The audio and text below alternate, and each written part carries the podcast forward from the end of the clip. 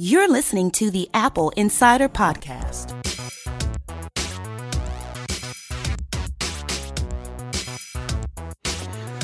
Welcome to episode 157 of the AppleInsider Podcast. I'm your host, Victor Marks, and joining me is Mike Wuerthele. Um, wait a minute, is it Mike? oh my gosh, it's Neil. Neil's on the other end. How's it going? Welcome back. How's things? You have been missed. Have I? Uh, a few of you tweeted at me, and and Numerous. People were, people were a little concerned. They thought I was gone. No, I'm still here. But thank you for this concern. It's not that easy to get rid of you, is it? No, not not yet. Not yet. Well, I, I am glad you're back. Thank you. I want to dive right in and talk about HomePod. And I want to do that because, as you and I both know, and our listeners probably should know, that pre orders are opening up. It's going to start shipping. Yeah. And it, when you are listening to this, pre orders will have already begun. Yes. So by the time you're listening to this, you will have already pre-ordered your $350 fantastic HomePod speaker and, and will be waiting it eagerly. So the, the, there are a lot of questions out there still. And the questions are things like, you know, does this make sense in a market with Amazon Alexa and Google Home to come in at a $350 price point, or Sonos One for that matter? Uh, the questions are, what are the capabilities of this thing, and how much or how little is it going to do at launch? Mm-hmm there there are a lot of things that it's it's interesting because normally with an Apple launch, you would get a keynote that shows off what this thing can do and why you should buy it, and then pre-orders open up. Right. And the only demonstration that we've had dates back to last summer. Yep. And that demonstration didn't really show us a whole lot. And the hands on period that comes after those kinds of demonstrations was similarly not that helpful because it, it, showed sound quality, it showed some music playing, but you couldn't interact with Siri at that time on the thing. Yeah. And and so, would you agree with me that this is an unusual kind of launch for Apple? It is um, for a number of reasons. It's an unusual product for Apple. Um, I think that it has been pigeonholed by certain segments of the press and the population uh, as a $50 Echo Dot competitor, which I don't think anybody who really knows anything about the product thinks that it actually is positioned as that. Certainly, Apple and its marketing has focused on this as a music player first and foremost. I mean, it's even in the name, HomePod, just like an iPod music player, you know, or AirPod for that matter. Yeah, exactly. So this is this is being positioned as a music device. Now, how you view that is going to determine how much of a success you think it is, because is this going to sell more than the $50 Amazon Echo Dot? No. Is it going to sell more than the $100 uh, Echo? Maybe. Eh, that that might be a, a fairer comparison. Uh, but it's going to clean up competitors like, you know, Sonos or Bowers and Wilkins or, or companies like that that make three, four, five hundred dollar speakers, home, you know, home audio systems uh, this thing is going to wipe the floor with those. But how big is that market? Are, are are those companies selling hundreds of thousands? Are they selling millions? I don't know. Uh, but I mean, if Apple comes in and takes forty to fifty percent of that market, uh, you know, in the first year, which I would say is extremely likely, uh, that's going to do significant damage to those brands uh, in terms of their their home speakers. Uh, the technology in the HomePod, from everything that I've read and, and heard about it, I have not experienced one in person yet, but hopefully soon. The technology is well beyond anything in that price range um, in, in, terms of what Apple is doing and what they're offering um, and the capabilities. Now, the Siri functionality, the HomeKit, all that, it's a little underwhelming. Yeah, if you compare it to what Alexa is capable of, if you compare it to what Google Assistant is capable of, it's just not there yet. Um, but it does have a powerful A8 chip in it that kind of paves the way for it to do more exciting things in the future. And I fully expect that Apple will continue to update it. I- I've said before, I don't think that this product will be touched for two, maybe even three years. I think that the hardware is going to stay the same. Um, I think that uh, th- this is very much going to be the product without any upgrades for a little while. M- maybe new models, maybe maybe alternative options, uh, but definitely this model that you are seeing right now um, I think is going to be the one for a while. If so, if you're an early adopter, I think you, you don't have to feel like, oh, I got to wait for the second gen with this type of thing. Yeah, this is the second gen. You're going to have software Yeah. updates that will keep this fresh for a while. They put some powerful hardware in a device with a limited screen for a reason. Um, this is not this is not something that they are expecting to have a new model of a year later. Um, and Apple's been kind of conscious of that lately too. You think about, you know, the the the, fir- the first Apple Watch was around for a year and a half before they updated it. AirPods are going on over a year now. Well, and and Series One, the continuance of the first Apple Watch with some refresh, right? That's still going on. Right. So, um, Apple, I think, it has been conscious of the fact that in the past people said don't buy the first generation, and I don't think you can say that anymore. I think that um, the software, the, the hardware has become capable enough now that the software improves, and so maybe you want to for the, wait for the second generation software, but the hardware is not the problem. You know, the you said some interesting things. I'm going to roll back a little bit to a few sentences ago, where you were talking about size of market in terms of sales and things like that. You were talking about who who this endangers in the market, and I, I agree with you that it it definitely has an impact on Bowers and Wilkins. Uh, I was thinking about Bose. Sure. Yeah. You know, Bose has a, a huge name. Bose has a huge history, a year, decades long history, uh, going back, gosh, three or four decades or more. To you know, and, and their sales volume is historically really high. You know, wh- whether or not people like their sound quality and audiophiles will tell you that they stand for uh, no highs, no lows. It must be Bose, but they have a name, and does this displace Bose is a good question. I think that that as much as you said that Apple is not positioning this as a competitor to the Amazon or the Google products, that it definitely is going to be viewed that way because these are the voice assistant speakers. Sure. You know, we know that the Amazon Echo products definitely don't have the same sound quality, uh, although some of them do have aux jacks so that you can take them to the good speakers. We know that, that the Google Home Max is an attempt at being the good speaker, although it doesn't quite reach what HomePod does, according to the one person who's had one hour of experience with it. And it costs fifty dollars more. Yes. You know, it's it's a very real question whether or not this takes out Sonos. Sonos has been an interesting one from the get go, right? Sonos has a, a smaller audience, but a very dedicated customer base. And so for people who want these kinds of assistants and want a breadth of access to different music sources, um, using a, something like a Sonos or the, the Google Home or the um, or the Amazon Alexa devices, the Echo devices that allow you to choose from a, a selection of music sources, may give more flexibility than than the Apple HomePod. Yeah, I, I, agree with that. Um, certainly, the HomePod, if you wanted to stream music from another source, you can use AirPlay, but that is not as convenient as using Siri to play music. Um, you know, say what you will about Apple's ecosystem play. Um, SiriKit should technically allow for third parties to integrate if they wanted to, uh, at least on the phone. And, and then when they open it up for HomePod, it won't launch. But I, presumably that functionality is all coming to let third party developers create their own tools for, for HomePod and what have you. Um, so I, I, I see that being resolved in future software updates, pe- you know, pending um, Amazon Music or or Google Play Music choosing to to support SiriKit. Um, I would hope that Spotify would. I, I think that they have good reason to. Um, one thing that I found interesting, you know, we ran a, a, video this week uh, going in great detail um, about uh, HomePod and everything that, that you need to know about it. And one of the things that kind of struck me that I hadn't thought about before, because again, I haven't seen it in person, is how tiny it is. It's only about seven inches tall. Um, it's shorter than a water bottle. It's much shorter than an Amazon Echo, the full size. How wide is this thing? What what what would you compare it to to give us a sense of the scale?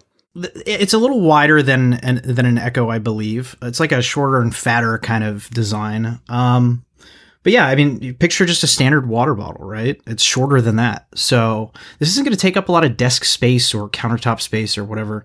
Um, my wife and I were discussing where we want to put it in our place, and uh, we settled on, for the time being, we're going to try putting it um, in uh, the corner. We, we have a kitchen table that's kind of shoved in a corner, so just half of it's along the wall. Classic New York apartment, right? Right. so we don't use, you know, that half the table unless we have guests and we pull the table out. So we decided we just kind of put it over in there in that corner and the corner is kind of rounded off so it would help sound flow into the room and help fill the room and stuff like that. So we're going to try it there. I currently have, um, as longtime listeners will know, I'm a big AirPlay fan. Uh, I currently have an Airport Express um, plugged into a Logitech boombox on top of my kitchen counters uh, cabinets uh, up high and it's cool because you you can't see there's you know it's high ceilings here in New York. You can't see the uh, speaker or the Airport Express or all the wires or anything like that. It's pushed back against the wall, but it's up so high that when I stream music to it, it fills the room. And so I was thinking, you know, maybe I would replace my Logitech there and put the HomePod there. But then I can't interact with the screen on top of it and stuff like that. So maybe that's a better spot for a cheaper AirPlay 2 speaker when those start hitting the market or something. Um, but for now, I just have AirPlay up there.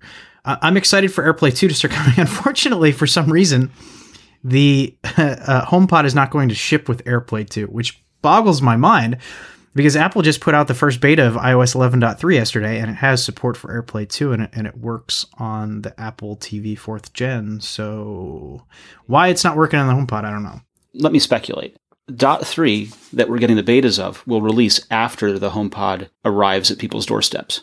Yeah, they're saying uh, uh, iOS 11.3 is coming out this spring, and they just told us about it in January. So we may have a lot of betas of iOS 11.3. Yes. So it'll it'll this thing will ship. This thing will pre-order. It'll ship, and it'll ship and arrive. And when that update hits, then it will gain AirPlay 2. But then when do the AirPlay 2 speakers start coming out? This is just killing me, man they are going to come out um, without saying too much, much later, right? This is what I asked at CES. I went around to all of the different stereo guys, and I was talking about this with, with Mike. You know, I went to Denon, I went to Marantz, I went to. Um, is that how you pronounce the company, Denon? I thought it, I thought it might be like Denon. Some people say Denon. I, I say Denon. Okay. And, and Denon and Marantz are actually owned by the same corporate parent you know, but I went around to the the Harman Kardon group and and things like this, mm-hmm. who of course now owned by Samsung. And the answer is they they all say without saying too much that they will support AirPlay 2 as soon as Apple gets it ready, which is about as much of finger pointing as you can ever ask anyone to give because you know, the first cardinal rule of working with Apple is that you never blame your partner. Well, how many how many of these companies, you know, heard the AirPlay 2 announcement by the way last June, so we're we're at 7 months since it was announced and how many of them started rubbing their palms together, going, "Ooh, holiday sales, new speakers. We'll get some AirPlay two options out there." I don't know, only because the original AirPlay didn't eh, work as a big mover. It didn't. It's a function that's there, but it did not drive speaker sales. And it was kind of a slow burn, though. It was kind of Apple a slow hoped burn. that it would, right? You know, AirPlay's been around for a long time, but it used to be known as um, what was it called? Uh, well, there was AirTunes preceding Air, that. AirTunes, but AirTunes became AirPlay. It was the same thing, more um, or less. AirPlay became the branding when the Apple TV came out with with the video streaming of it. Prior to that, it was just AirTunes, but you got AirTunes on. Well, there was AirPlay that was AirPlay audio before right. the Apple TV thing yeah. happened, and the, the, original partners were Bowers and Wilkins, uh, Denon, Marantz. Uh, JBL, which is a part of the Harman Kardon family. Uh, Philips, Philips had it with some of their products. There, there were like six to eight of these original partners for AirPlay when it launched for audio speakers, and none of them had wild successes with it. iHome was one of them as well. And part of the problem was that at that time it added $100 to your retail cost. Right, yeah. The licensing fees killed it. It's not just the licensing, the hardware requirements because you had to all of a sudden add Wi-Fi into a speaker. Sure.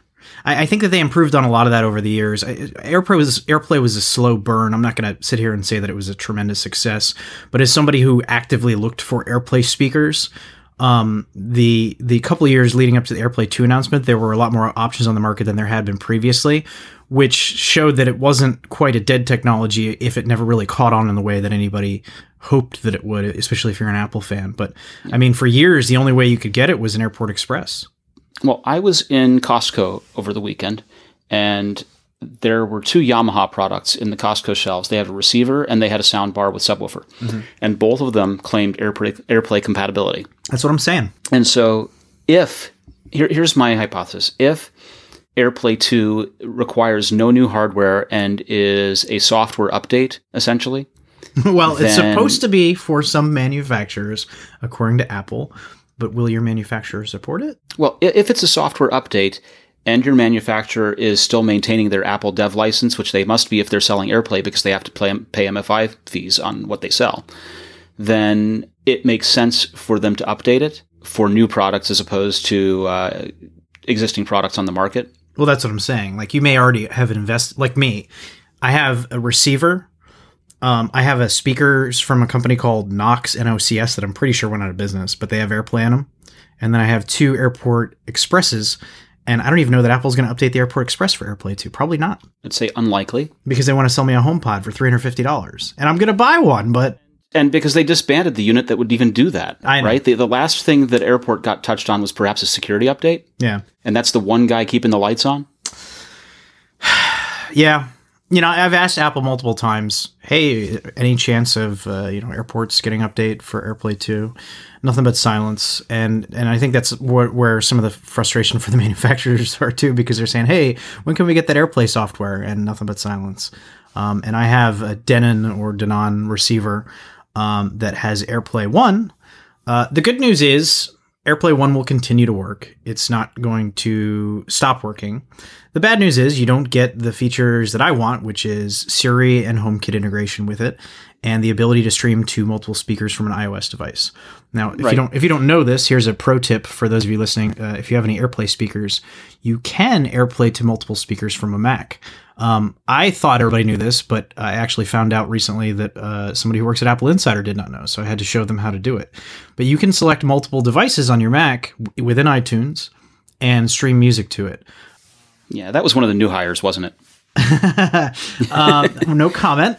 Uh, but you can also do it on an iOS device currently with some third party apps, but they are not very good. So, What I've always done was I used to use a um, Rogue Amoeba application Yes. from the iPhone to control iTunes, and Right. Mm-hmm. then have iTunes then control the multiple speakers. did the same thing a lot when I have people over parties and stuff. Could manage the music that way, adjust volume in each room. Super cool. And AirPlay 2 makes a ton of sense for receiver manufacturers who've classically had zones, right? Zone A and Zone B, or Zone 1 and Zone 2 for different speakers around the house. Yeah. So to be able to incorporate that and have whole house audio makes a, a good amount of sense, especially if you're already on board with AirPlay. Now, the from the other side of the fence, you know, Google Chromecast audio has done whole house audio for ages Yes. and has been the most affordable way to get whole house audio. So you know, it, it- it's it's sort of a push pull thing. Which which side of the fence are you going to go with, and what's going to work with the most number of people's phones, and and or the most number of people's phones who happen to be already your target market customer. Here is my hope, and I think this is a realistic hope. Unlike a lot of my hopes, which will never ever come to be, and I'll just be depressed for the rest of my life. I think this one could happen, and I'll explain to you why. I hope that AirPlay 2 spec uh, gets opened up and gets basically uh, for anybody that wants to be a hobbyist or uh, do stuff with it can do stuff with it as they choose. And here's why I think that's going to happen because Apple is already doing it with HomeKit, and AirPlay 2 integrates into HomeKit. So I'd have to imagine there has to be some shared code base there. And so there should be an opportunity for people to write applications for devices or uh, you know if you wanted to have hobbyist hardware like a raspberry pi or something um, i would hope that you would be able to just kind of roll your own airplay 2 speakers. You know like like i've done with uh, my logitech boombox. Bring your own stuff plug it in it connects to the network it works with homekit it's ready to go Tough call, and I say that in light of Tim Cook's quote from Canada, where he was speaking, and he said that launching first-party products like Echo and Google Home, and then licensing Alexa and Google Assistant to third parties seems counterintuitive to him. You know, his quote was, "Competition makes all of us better, and I welcome it. But if you're trying to both license something and compete with your licensees, this is a difficult model." And so they are making a first-party speaker they are going to sell you know they've, they've licensed out airplay 2 Right. to third parties. Clearly homepod is going to re- maintain an advantage over those for some things right? well the hardware is what sells it. Airplay 2 does not sell the homepod. I agree. It's the siri integration it's the sound it's it's it's a whole bunch of factors. Now when you mention homekit we know that the homepod acts as the homekit hub just like an ios device or the apple tv does uh, an ipad can but an iphone cannot Right. Yeah. I um, I'm hopeful that it works a lot better than my Apple TV 4 has in practice. Refinery 29 had an article today. They, they spent about an hour with the HomePod, and they said that one of the things they liked about it was that you didn't have to be as loud to invoke it as you do sometimes with your phone.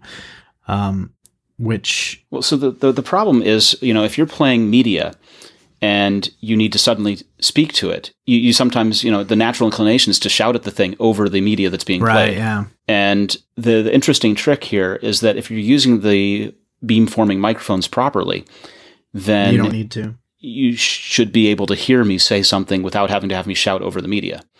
You know, and this is a real problem when I was using Amazon Alexa to control a uh, a receiver for a TV with speakers in wall and in ceiling. You know, the volume is booming, and you're trying to tell it to turn down the volume, and um, it didn't quite get it all the time, right? So the hope is that HomePod will be able to manage that. I'm very excited about the HomePod. Um, very excited for the quality of the speaker, uh, for the size of it, for the capabilities of it.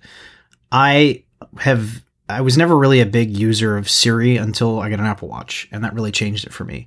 Uh, it just made more sense on my wrist, and I think having a smart speaker, as somebody who's never owned a smart speaker, I, I've never owned Amazon or Google Home or any of that stuff.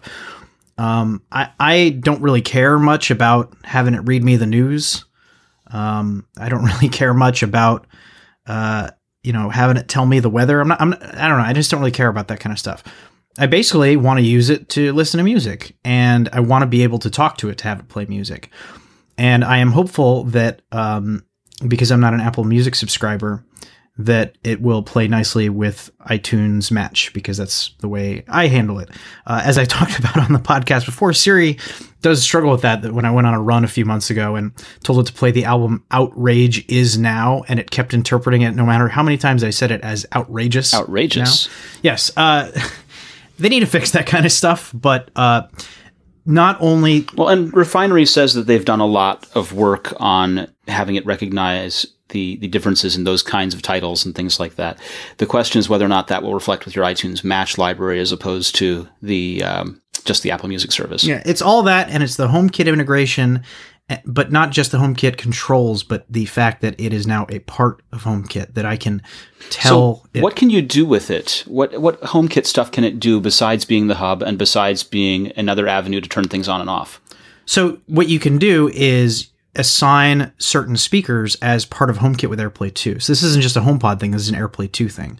But basically you say, you know, hey, you know who, I won't say it so all my devices don't go off, but hey, you know who, play this album in the kitchen. And then that speaker goes on. And so it'll choose the speaker that's been associated with the kitchen room in you name the speaker, you put it in a room, you tell it where you want the and you can to play. control your volume from home from the home app. Mm-hmm. Is that the, that thing? Mm-hmm. Yep.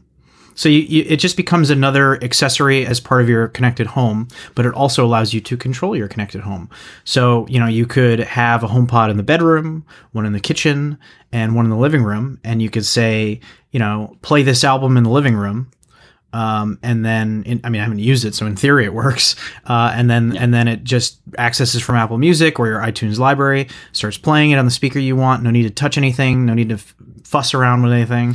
Um, Yeah, that's that's the same kind of experience that Google is doing with Chromecast Audio at this Right. time, which is a good experience. Although, um, you know, set, setting that up or managing the volume on those kinds of things is is probably easier from the Home app than it is from the Google Home app.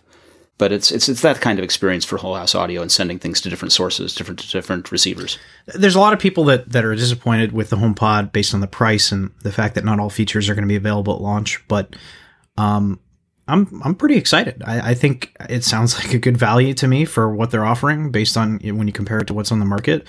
Um, and I'm not like I said, I don't really care about having having Siri tell me a joke or whatever. So it- like, who cares? Like, how much do you really need to have your home personal assistant talk back to you? I don't care about that stuff. So the it- it's it's interesting. I was looking at the different uses of this thing and and, and this this space in general in terms of voice assistant speakers, and the predominant use has been music, and that's true across Amazon Alexa and also across the Google Home Mini. That by far and away, people use them to do music first.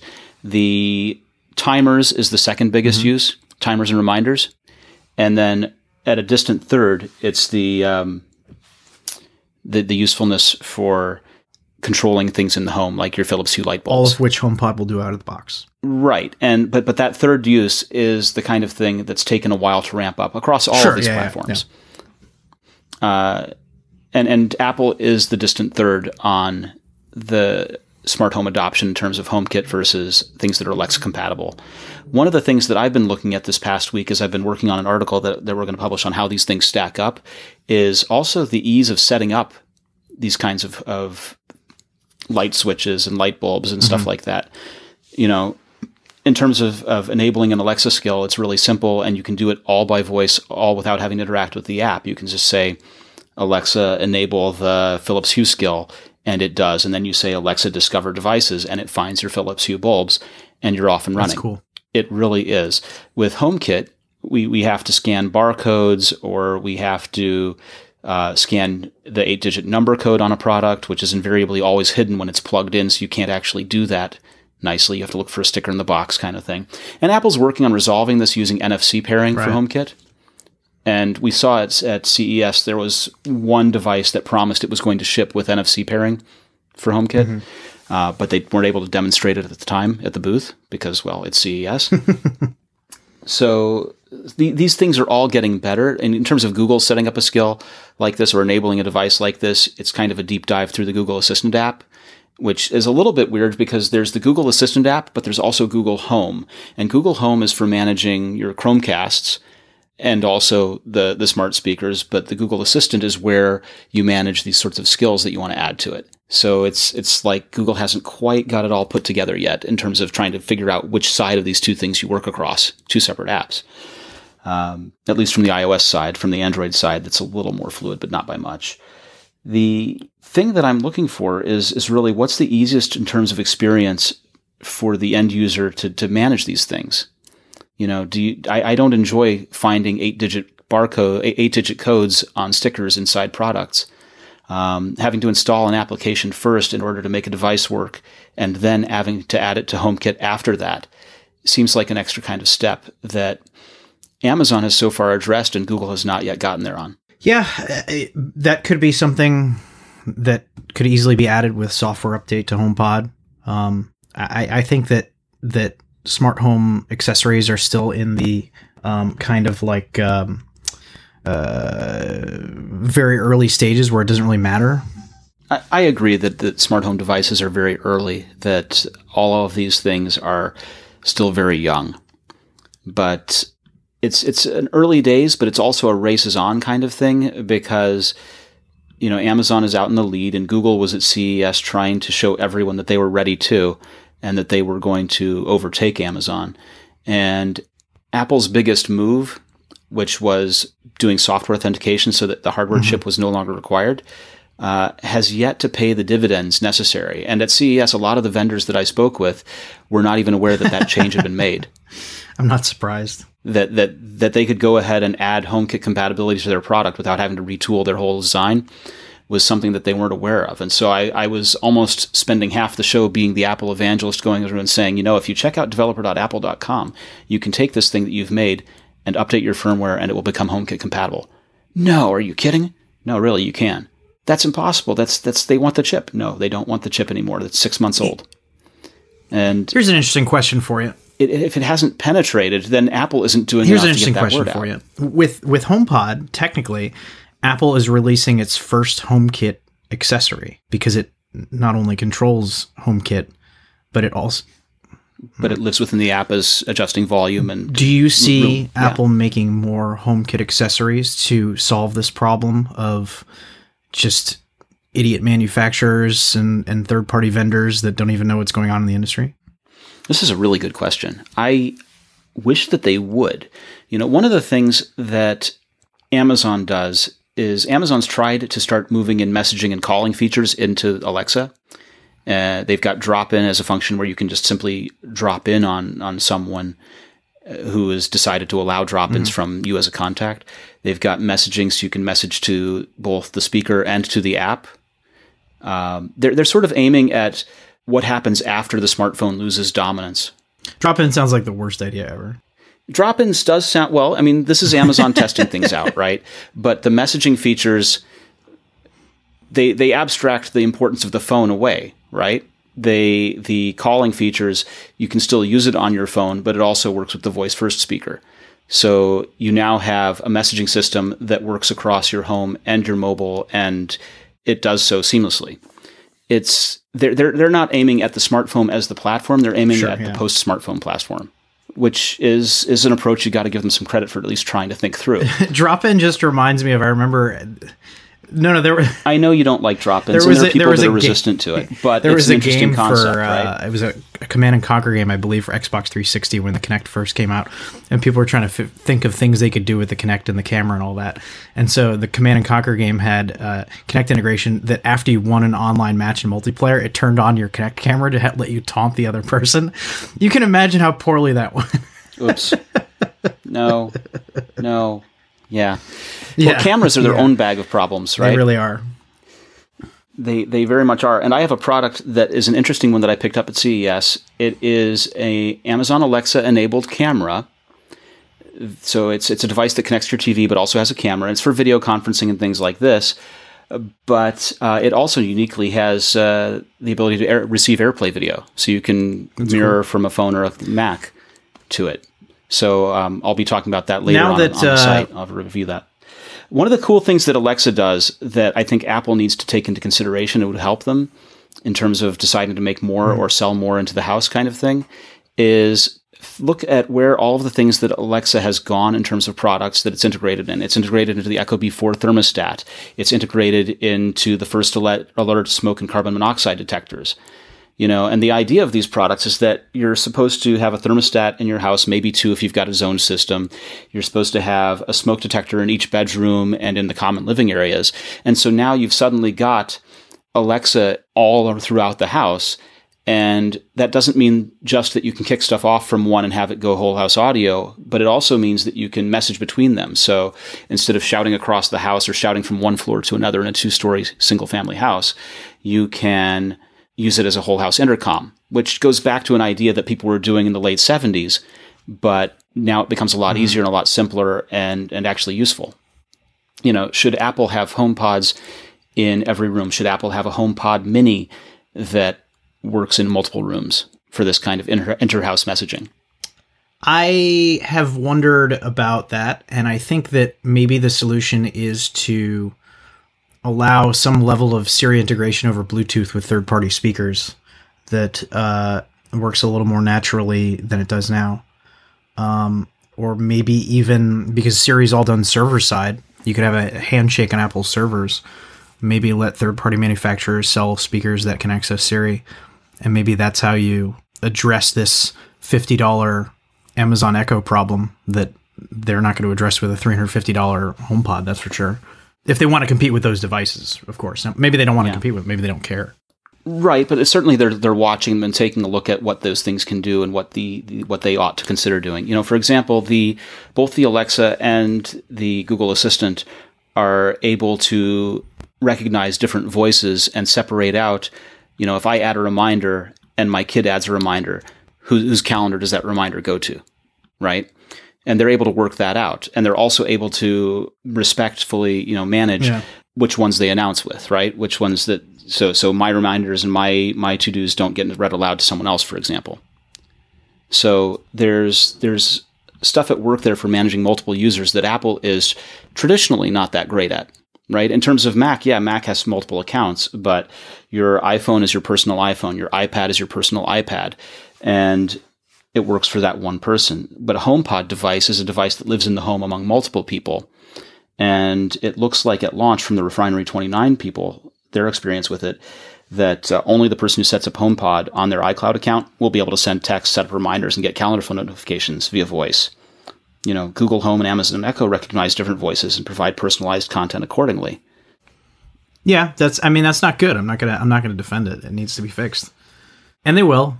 They're gonna have multiple user support for that, and and I would imagine that even multi-user support, like for example, for Face ID on, at the very least on the iPad, should be coming too. Yeah, you know the the the issue with multiple users on iPads is when you have different apps installed. You know, so now you're you you've divided up the storage even more. Yeah. It's Yeah. it's a very weird thing. It's one of those things where you remember the Nextbit Robin phone, the Android phone from a few years ago. The the Nextbit Robin's big claim to fame was the idea that they would offload apps to the cloud and download them on demand as needed. And iOS does that sort of now in terms of managing space. The if you're doing multiple accounts on an iOS device, you almost need to be able to run your apps from the cloud I don't know. I mean, they're shipping base iPads with 32 gigs now, so just in order to preserve enough space locally. Yeah, I remember back in I think it was 2009. Um, The Wall Street Journal had a story about the iPad before it was announced, and apparently one of the early concepts that Apple toyed around with. So you know, take this with a grain of salt. and Maybe it was something that was never going to see the light of day or whatever. But they viewed the iPad as one device that the whole family would share. And they, the original version of the iPad that they were testing internally, supposedly, according to the Wall Street Journal, had a v- early version of Face ID that recognized the user when they picked it up and displayed their apps and their content.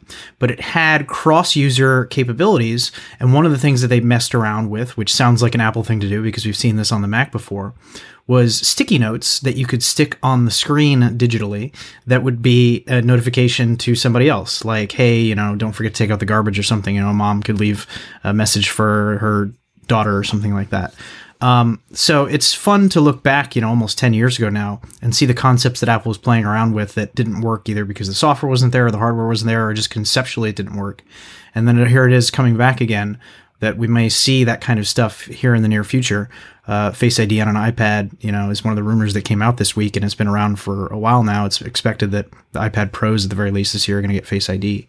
Um, so it will be interesting to see how they start to do multi-user support with Face ID and with the HomePod, and how those things can play into each other. Whether Apple gets into the drop-in capabilities or or home intercoms or what have you. Yeah. Well, all things that I'm looking forward to. Now, the sound quality is, is still the selling point for this device, right?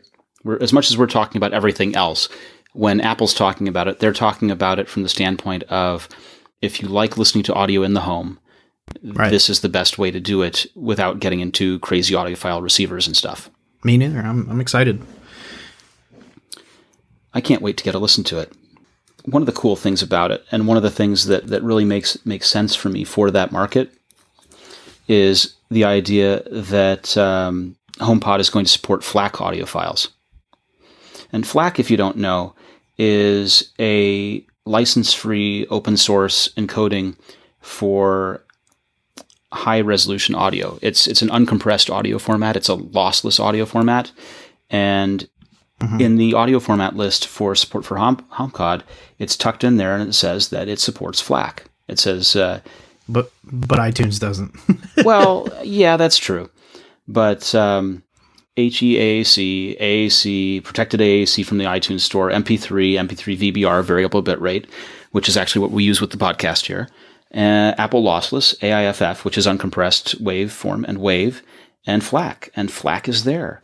And I knew people who, gosh, back in the dawn of time, 2005, were encoding every CD they got, and then also eventually the Super Audio CDs and the DVD audio discs in FLAC. And they did that because they knew that FLAC would never get any worse and it would never get any better. It was perfect copy of the digital recording on the disc, and that they could then downconvert for whatever format they needed. So there were people who had the FLAC rip and then would downconvert for MP3 and then later downconvert for AAC and then da- later downconvert for AAC lossless.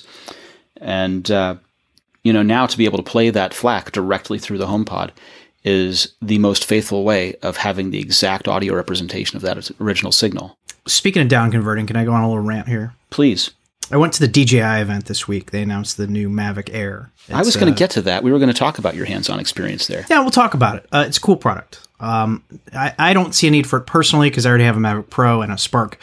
But if you're on the market for a tiny foldable drone uh, and the Spark is not enough for you, then get the Mavic Air. The, the Mavic Pro, I don't even know why it's still in the lineup. It's like outdated now. It has like one feature that's better than the Mavic Air, and the Mavic Air is better in every other way. Anyhow, so I go to this event, take a bunch of photos, you know, interview the folks, get my hands on with it, whatever uh, take a bunch of video. And we've got our video guys who handle stuff for us. They edit it together, and we're to have something up here this afternoon. And uh, they say shoot everything in 4K, 60 frames per second. And I have an iPhone 10. They, so- the video guys, right? Yes, correct. Um, so I shoot in 4K, 60 frames per second. I never had a problem before because I had uh, iPhone SE, and that records 4K, and it worked great. I have an iPhone 10 now, and that records everything in H.265, the HEVC format, which works fine on the iPhone, but doesn't really work anywhere else. So I was just trying to do the most basic, stupid thing. I just wanted to be able to take my videos and put them in Dropbox to share with the video guys so that they can edit the videos. And it turns out if you got a dozen videos of a minute or two in length, and you try to do anything with them, it just doesn't work. Like it has to convert the video file, and the conversion on the phone takes forever. I had literally 11 files on there. The longest one was three minutes long. Most of them were like 10 to 15 seconds, just video clips I shot while I was there. Um, I tried to airdrop it to my Mac. Well, I tried to upload it direct to Dropbox first, but that didn't work. I tried to airdrop it to my Mac, and I had to go through a conversion process to take it from the H.265 that had recorded it into H.264 that would be more compatible with everything on my Mac because it does that before it transfers it. Why I don't know. Okay, fine. And it would just sit there, and this this little Pac-Man would just go slowly, slowly, slowly. And if I let my screen time out, then it would just cancel the conversion. So I had to go into settings to make it so that my screen wouldn't lock. And then, of course, it was draining my battery, so I plugged it in. And even then, it still crashed. I could not get them to airdrop. I was getting error messages, I was getting everything else. Finally, the only way I could get these videos off my phone, again, it wasn't like I was shooting like a 15 minute long epic here or anything like that. Um, the, the way I finally got these videos off my phone was I had to plug my phone into my Mac via USB to Lightning cable, open the Photos app, which is just straight garbage, by the way, on the Mac. What what year is this, Neil? That you're telling us then? right? Yeah, here I am in 2018. I have to do all this. Had to copy the files over. It took uh, it took probably 45 minutes for them to copy over. I'm, I'm assuming the conversion at that point was being done by the Mac and not the phone. Um, and that was why it didn't like crash out or whatever. But I mean, I, I couldn't believe that I had to go through all these steps just to get a video off my phone. Now, this is not necessarily Apple's problem per se. I mean, it, it reflects poorly on their products and, and the fact that the experience went as well. This is an early way. days problem, right? Right, that's what- it's the same thing with the USB-C. H.265. H.265 is an early days. We've had the codec for about two years. Apple adopted it in late 2017, and so it's going to take a while for everyone to get on board with good encoding. Yeah. I should be able to transfer it much easier. Uh, Technically, the file size should be smaller than it was before, but it has to, for some reason, it has to convert it to get it to my Mac over AirDrop. Why? I don't know. Yeah, I know. And I've experienced some similar things with uh, photographs that were taken on the 8 Plus and trying to use them elsewhere. You know, it, I get messages all the time saying this photo was taken on a different device and, and needs to be converted. Like, I just Yeah, want to use the photo, guys. You know? it's a, it, it's a shame because, uh, you know, obviously H.265 is better. Obviously, USB C is better. These things are better, but they, you know, early days. Yep. Early, early days. yep. You know, and I had a ton of experiences with video at the show at CES, by the way. I was trying to do videos to get them up on the site and, and pass them to our video guys, who, first of all, were very depressed that I only have an iPhone 6 and not not the fanciest, newest that can shoot 4K. And, uh, but it did, turns out it didn't even matter because I was shooting videos and getting interviews. And in the end, we were only able to get a couple of them up because I could not manage to upload to them from the show. Yeah. Like you say, early days, you know, it's, it's a, Bandwidth was killing. me. it's a, it's a, it. it's a small thing in the grand scheme of things, but it was frustrating. But yes, the Mavic Air is cool. 800 bucks, folds up, smaller than the Mavic Pro, um, better gimbal. How small is it? Uh, the the two dimensional footprint, if you were to have it laying down like on the, the, space it would take up on a table, is a, a little bit bigger than an iPhone 10, so not that big. Uh, That is not big at they, all. they uh, DJI did the presentation. I mean, I guess everybody apes Apple's presentations these days, but it was funny the degree to which they did it, and so they had to do it. There, there have been books published repeatedly on, and there there must be like five of these things. How to present like Steve Jobs. Yeah, so they did uh, three key things that they wanted the product to accomplish before the guy took it out of his pocket, just like the first iPhone. And then he took it out of his pocket, but then he took another one out of his pocket, and then he took a third one out of his pocket to show how small it was. So the dude's wearing cargo pants. He was wearing a vest. he was wearing a big utility vest. He had a SCOTTeVEST. Oh my gosh. but it, I mean, it is small. It's not like you're not going to put it in your jeans pocket, but it's small. It's nice. Um, and I think it you know hits a good price point and has um, pretty good stuff to offer. You know, I, am I, I, think DJI is doing great stuff, and that's one of the reasons that GoPro had to exit the market because they can't compete.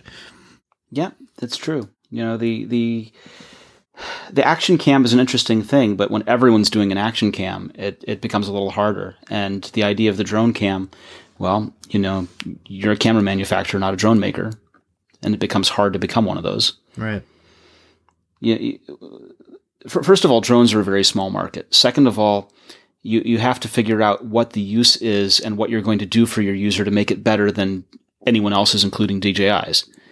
And I, those things come down to better video, you know, right? Better results or better controllability. You know, one of the things that I like is there's an MIT experiment. I think it's MIT uh, that shows drones acting in concert, where instead of just one out there, there are multiples and they're all aware of each other and they're able to fly in formation right. and do things like that. And the ability to control a swarm or the ability to have a swarm intelligently be aware of where, where each one is and, and fly accordingly. You know, the, the command and control software for flying these things is, is difficult everyone who buys one for Christmas or gets a Christmas present for these crashes it in the first five minutes. yeah.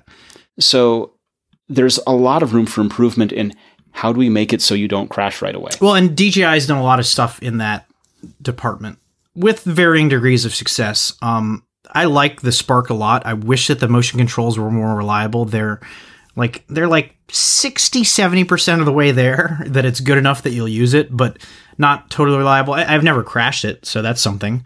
It just doesn't always respond to what I want it to do with my hands. But the Mavic Air does that as well, but it also has these cool autopilot modes.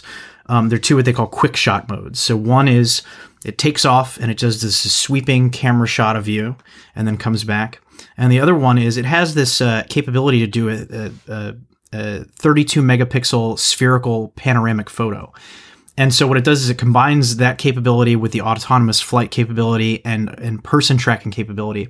And so it does what they call a boomerang. It goes up into the air and then wa- it maintains its position and then it takes a 360 degree um, shot and then it flies back down and then it cuts it into a video where it does this wild thing where it shows you and then it goes up and then it turns into a globe and turns it into like the world around you and then it goes back to the normal oh the globe thing was a google thing that was from a few years well this ago. turns it into like an automated you don't even have to do any work it just like creates it and it looks really neat. It got a lot of like oohs and ahs from the crowd.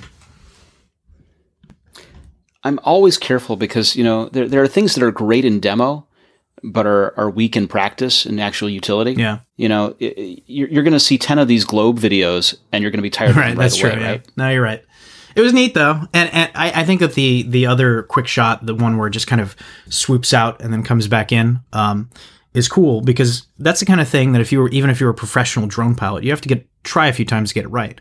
And the fact that this just kind of does it on its own and combines with object and person tracking and all that stuff. And, you know, you can throw this thing in the air and just let it fly behind you and, and, and capture footage of you. It's pretty neat. Cool. Very cool.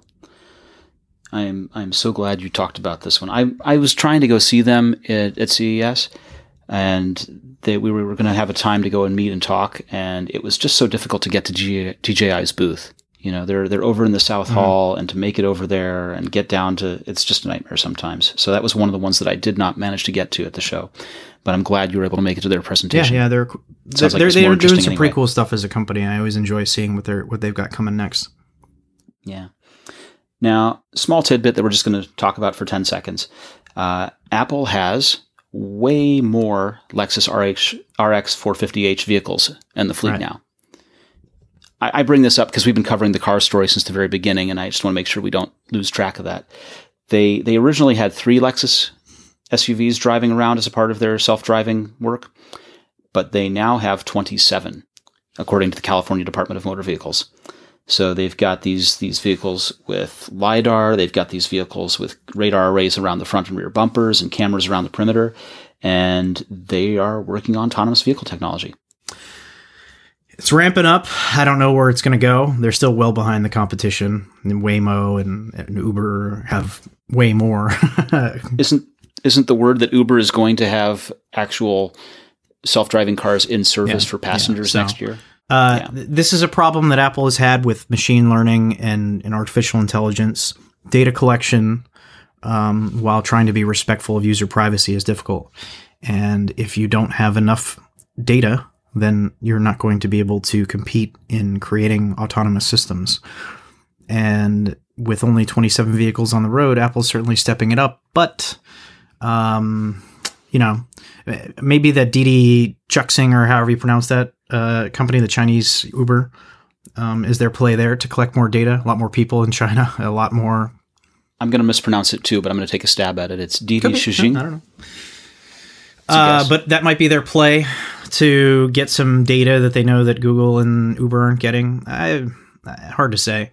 You know, I'm, I'm, curious to see where it goes. I'm excited, and and you can never count Apple out, but they're going to have a hard time catching up with these companies that have been doing it for years. It's like the map situation. You know, um, I saw something a few weeks ago about the outlines of buildings that Google Maps has captured to great detail and like where all the trees are and everything the uh, the fan blades in the vents on the air conditioning systems on top of yeah roofs. and and, and we're yeah. not talking street view and we're not talking satellite view we're talking but but also the interior well, yeah. mapping right? The the interior mapping of malls and office buildings and and hospitals is it exists in Google and it's not yeah they're just years ahead of them and uh, you know there are areas where Apple's years ahead of the competition. Certainly uh, touchscreens were a place where they uh, it took everybody a while to catch up. Face ID right now is a great example of it um, but I think that uh, mapping has, is going to continue to be a problem for Apple because of that. And I think that uh, the car situation is also going to continue to be a problem for them because of it. I'm, I'm going to tie all these yes. stories together, and you're going to be impressed okay. with how I do it. We've talked about smart speakers and smart assistants. We've talked about the car. We've talked mm-hmm. about mapping. At the show, we saw two Garmin products that were Amazon Alexa enabled mm-hmm. for the car. One was just simply the interface talk to mm-hmm. Alexa in the car, and you say, Alexa, ask Garmin for directions and navigate. And the other was the same kind of thing, but with a dashboard camera integrated. And since the show, we've seen Anker, that's mm-hmm. uh, A N K E R, introduce a product called Roav or ROAV Vivo or Viva, which is the ROAV product. It's a car charger that also has Bluetooth and has Alexa in it, and you can use it to ask for directions and navigation from both Google Maps and Waze. Pretty cool. And so now we have smart speakers and smart assistants in the car and mm-hmm. maps. uh, there you put it all in a package. Settled. and you know, I, I, like CarPlay. I do, and I use Apple Maps in CarPlay because that's the default and the only one that's there. It's not bad, and it works very well. Nine percent of the time. If I'm stuck in traffic somewhere in a city that I don't know, uh, yes, I'm pulling out Waze. Would I like the Anker Roav product or the Garmin product?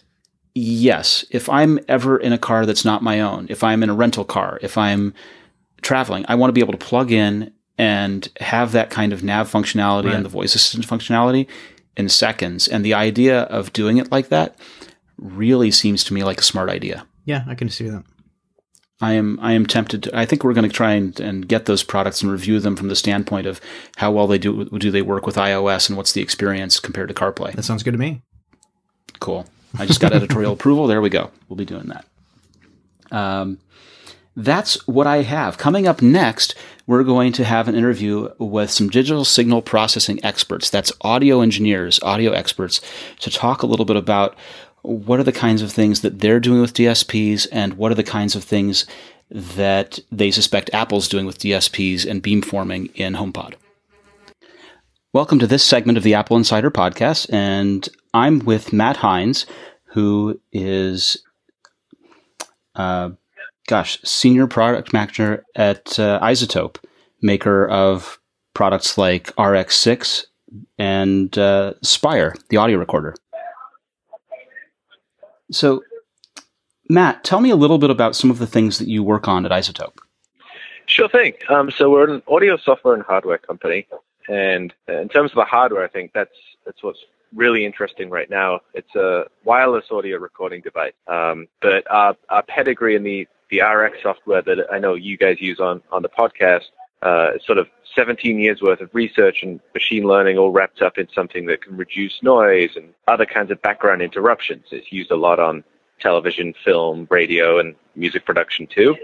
Um, so we kind of took all of that technology that we have and that we know well, uh, wrapped it up in a sort of a DSP platform um, inside a piece of hardware that actually records audio. So it's sort of like a little portable recording studio in your pocket that uh, sounds quite unlike whatever environment you might choose to use it in. Like I'm sat in an airport right now. You could be in the park, um, you know, just recording music wherever you go. So uh, that's a little bit about about what we do. Um, but as I mentioned, there's a, a wireless audio specialty in there, which is is new and exciting. And I won't ask you too much about that if it's not released yet. But um, I, you know, I got to say we're very interested in all of these kinds of things.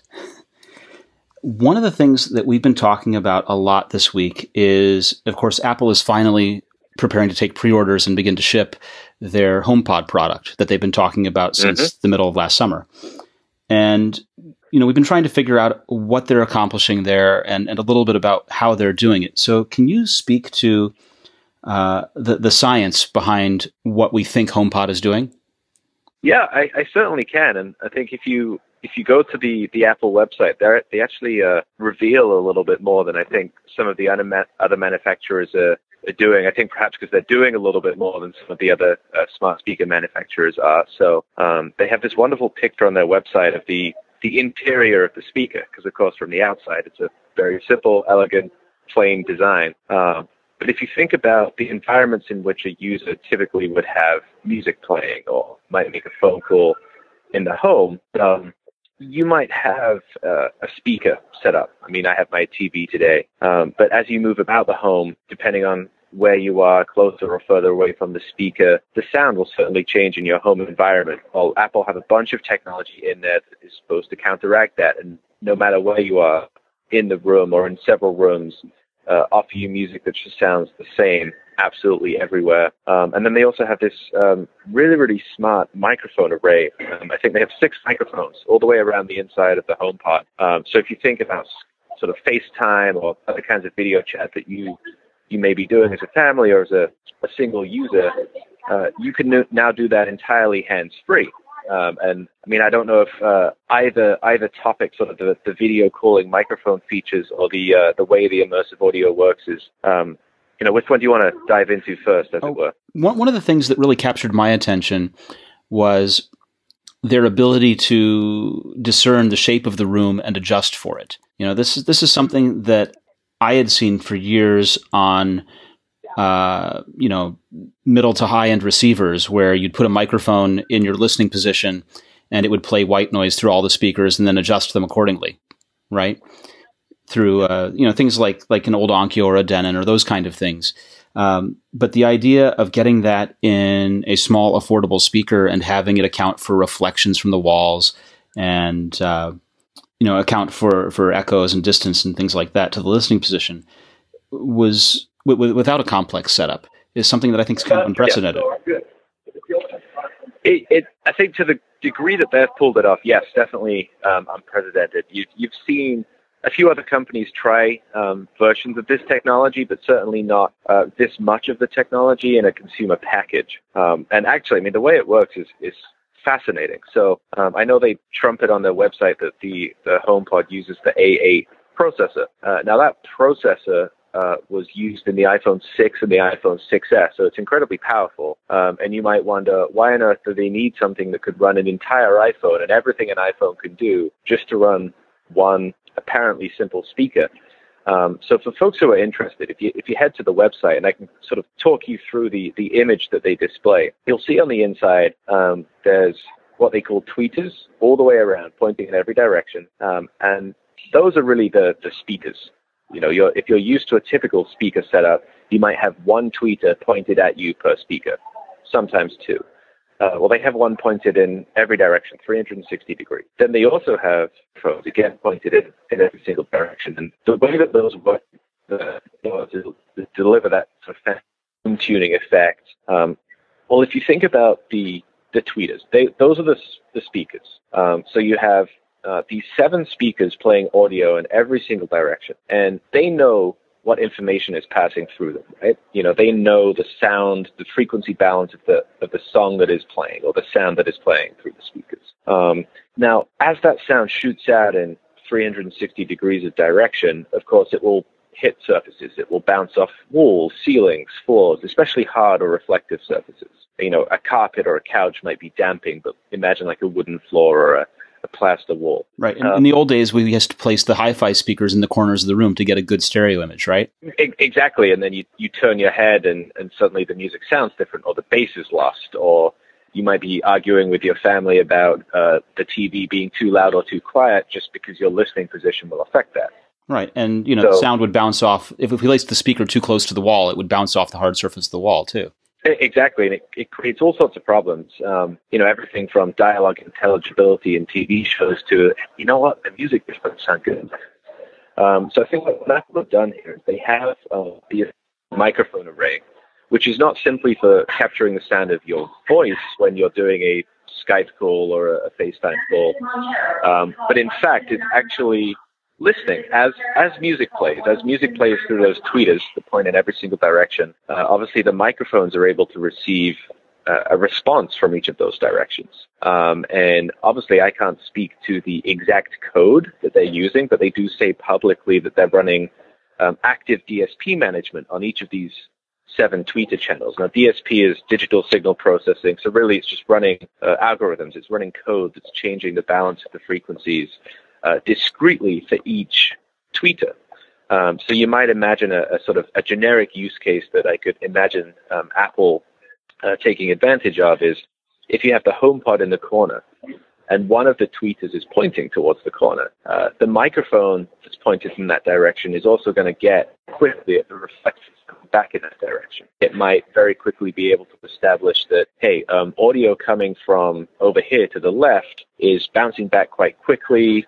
Uh, so there's a little bit of bass buildup because the, the bass frequencies take so long to travel through the air that they're reflecting back upon themselves.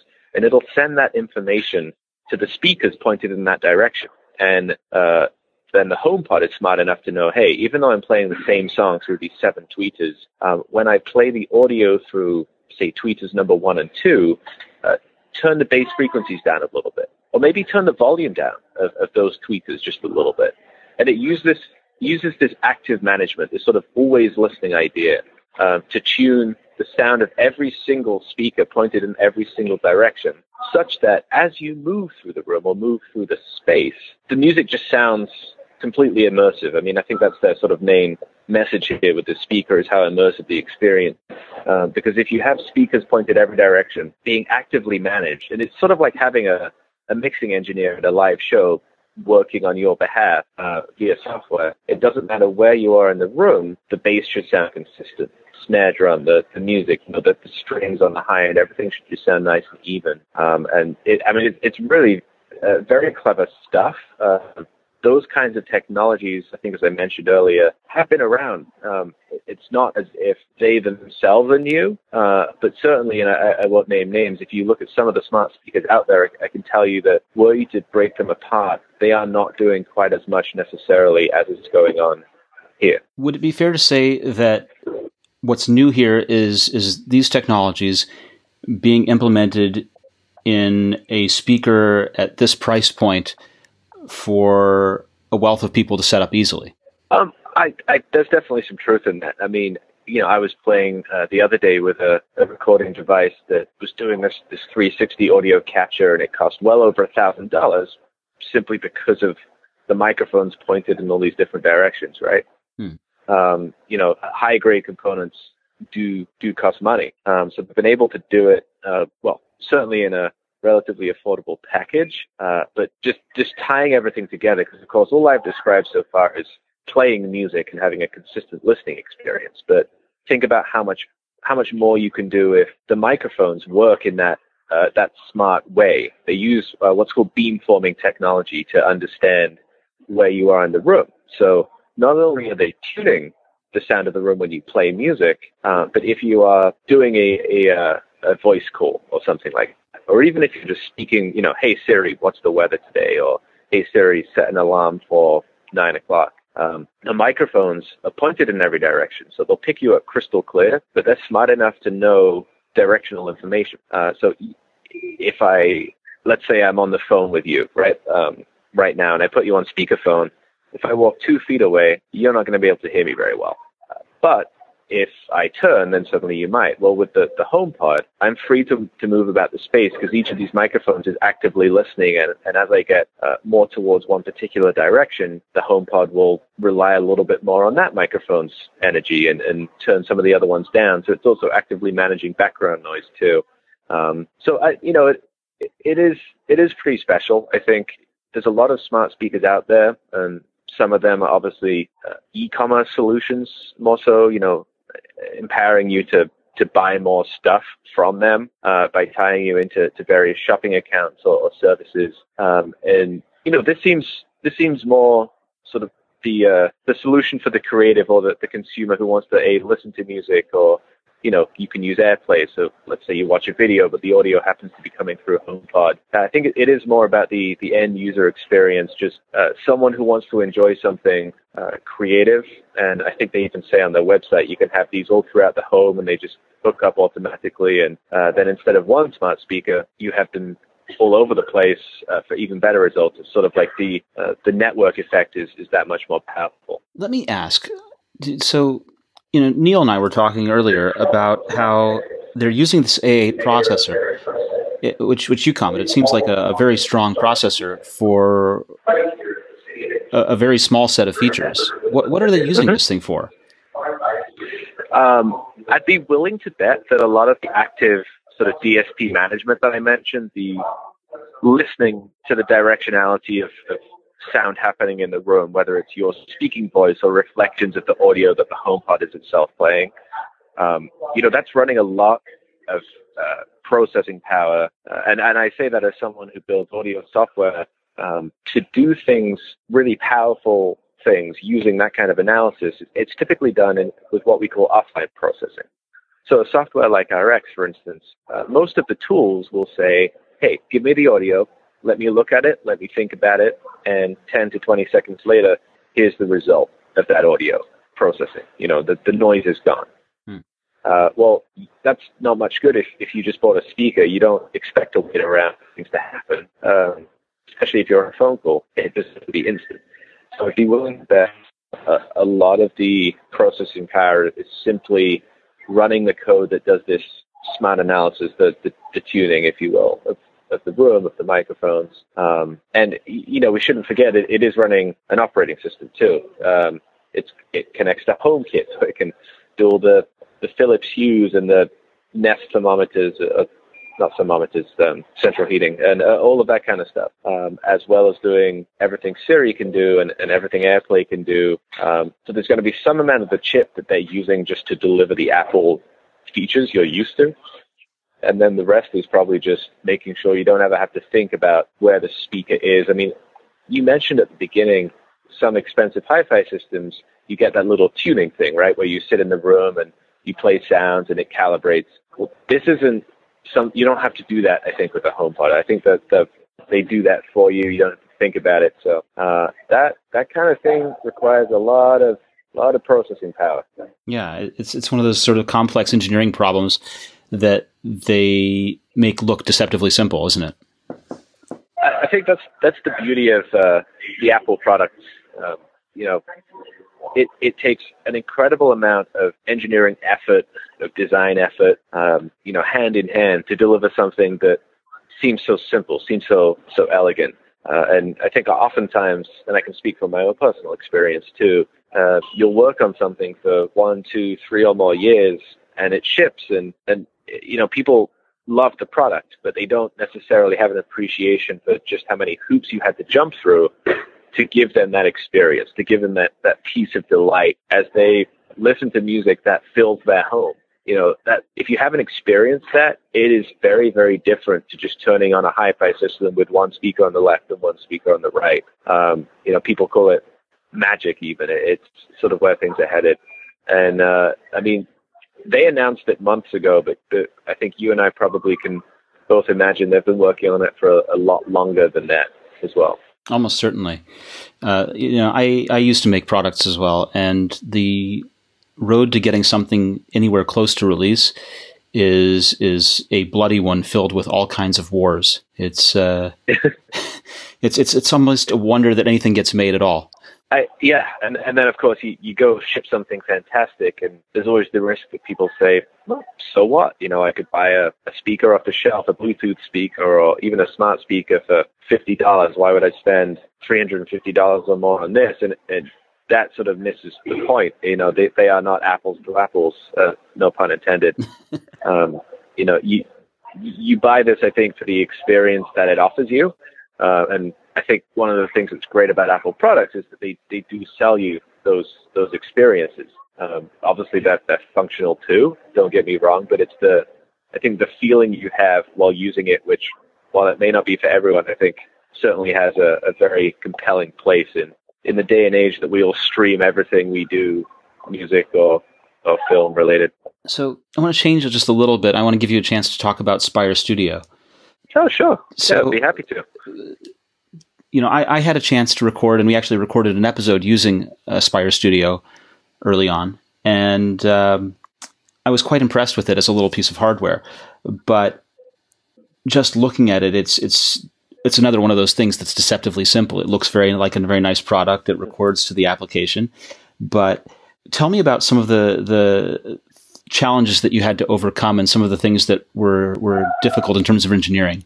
Sure. Um, if, if you think, whether you're a musician or not, uh, for, for folks who are listening, if you think about what it typically takes to record and produce a song that you might hear on the radio, of course, you need musicians, you need instruments, um, and then you need microphones to record those instruments, and, and, cables to go with those microphones, and devices to take that signal from a, an analog signal to a digital signal in a computer and then more software to process it in the computer. It's A, a very time consuming process, um, and B, a very complex process.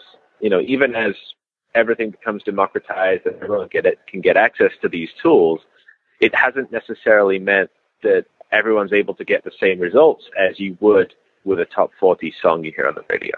Uh, so what, what Spire tries to do is, well, it ties together the things you need to record. So there are places to plug your guitar or your keyboard in, for instance, your microphones for your voice. Uh, it also has an onboard microphone uh, behind which we do have DSP running, um, not dissimilarly from the active uh, DSP management we mentioned with the HomePod. And there's internal storage, and in one sense, it's as simple as that. You plug instruments in, there's a microphone right on the front, uh, you press record, and you're good to go. And of course, people might say, well, so what? Studios can do that. Well, yeah, I had a four track tape cassette recorder, right? I can do that. it, exactly. I mean, that you could do that, you know, 30 years ago. Um, but so what, what we've brought to the table with Spire is a, a lot of uh, DSP intelligence. We, we do things for you so you, you don't have to think about it. So, uh, for instance, uh, plugging in microphones requires calibration. You have to set the levels. If you get it wrong, then you go play the perfect performance, but it's all distorted and clipped and it sounds terrible.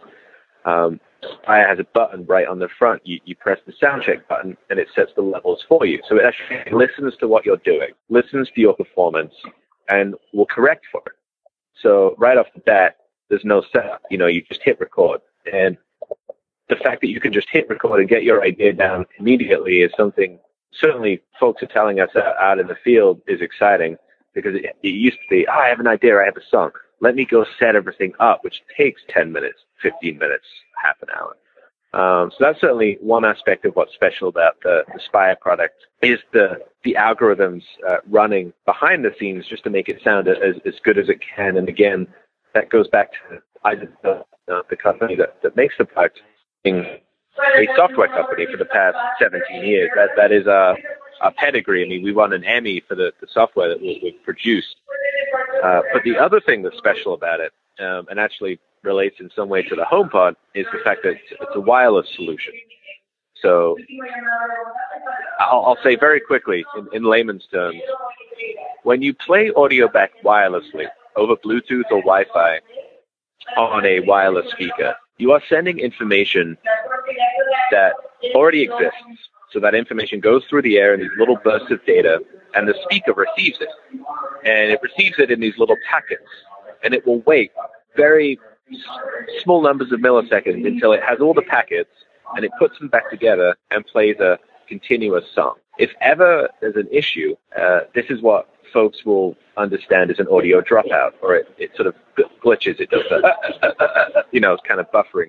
Um, that tends not to happen when people stream audio wirelessly. But if you're playing, if I'm playing a guitar and singing right now, that information never existed before. So that information has to be converted into a wireless signal, sent through the air, and then stitched back together, uh, you know, on the receiving end. So for Spire, audio goes into the Spire. It's all recorded there, uh, but it's sent uh, wirelessly through the air to, to the iPhone in, in, near real time. It's an associated app uh, that goes with that. And um, the fact is that there is latency required inherently in, in encoding a signal, sending it via a wireless channel, and then decoding it on the other end. And the reason that no recording companies or, or companies who make recording equipment have been able to make these fully wireless recording products before is because that lag, that latency is enough that a musician would notice. You know, if, if I play a note and then it takes half a second to hit my ears, that's an incredibly unnatural uh, sort of out, out of body experience. So yeah, that's a digital uh, delay effect, to, right?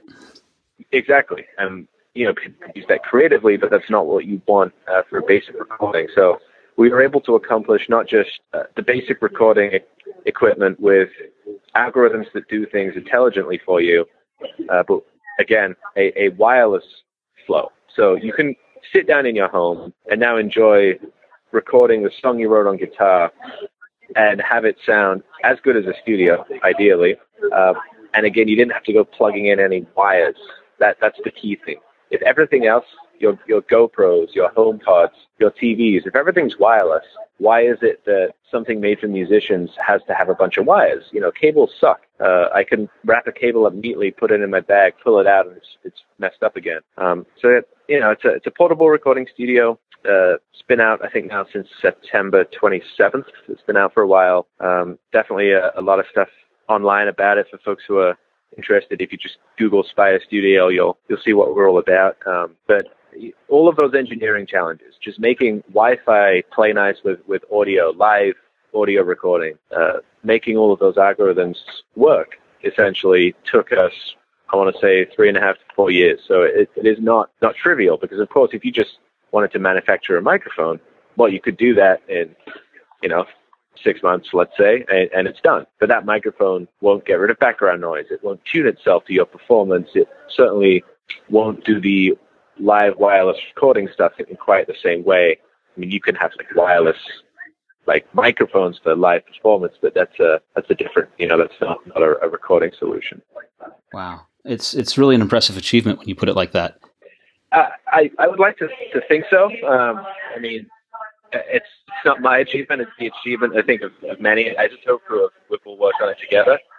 Um, it's definitely it's an exciting time to be alive because musicians will appreciate this. The music industry is, is slow moving. We still think about tape machines and tube equipment as the holy grail of, you know, nostalgic, warm, sound like the Beatles, sound like Deep Purple, like the sounds of yesteryear are so hip even today half of the records released last year sounded like Motown records from the 60s.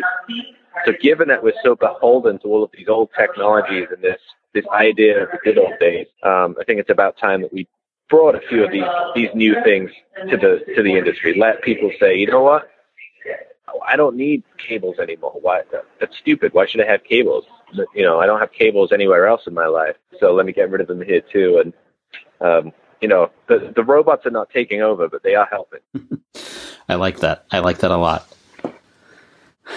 I, I, say that whenever people get scared of anything machine learning, you know, they say, "Oh, but well, what if what if it goes wrong? What if AI goes wrong?" And you know, listen, anything can go wrong, but um, I think if you if you appreciate the amount to which they can help in everyday life, it, it's it's pretty fantastic, and that extends not just to recording and things we do uh, for fun, or but things we do for a living. Um, you know, in a, in a fully professional studio and, and, and beyond.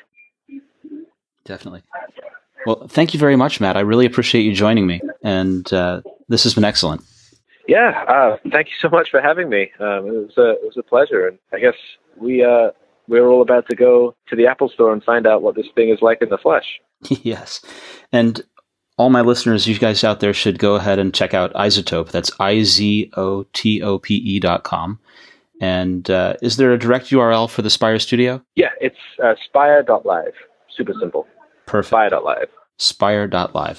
Thank you so much, Matt. Neil, that brings us to the end of episode 157. Where can people find you on the internet?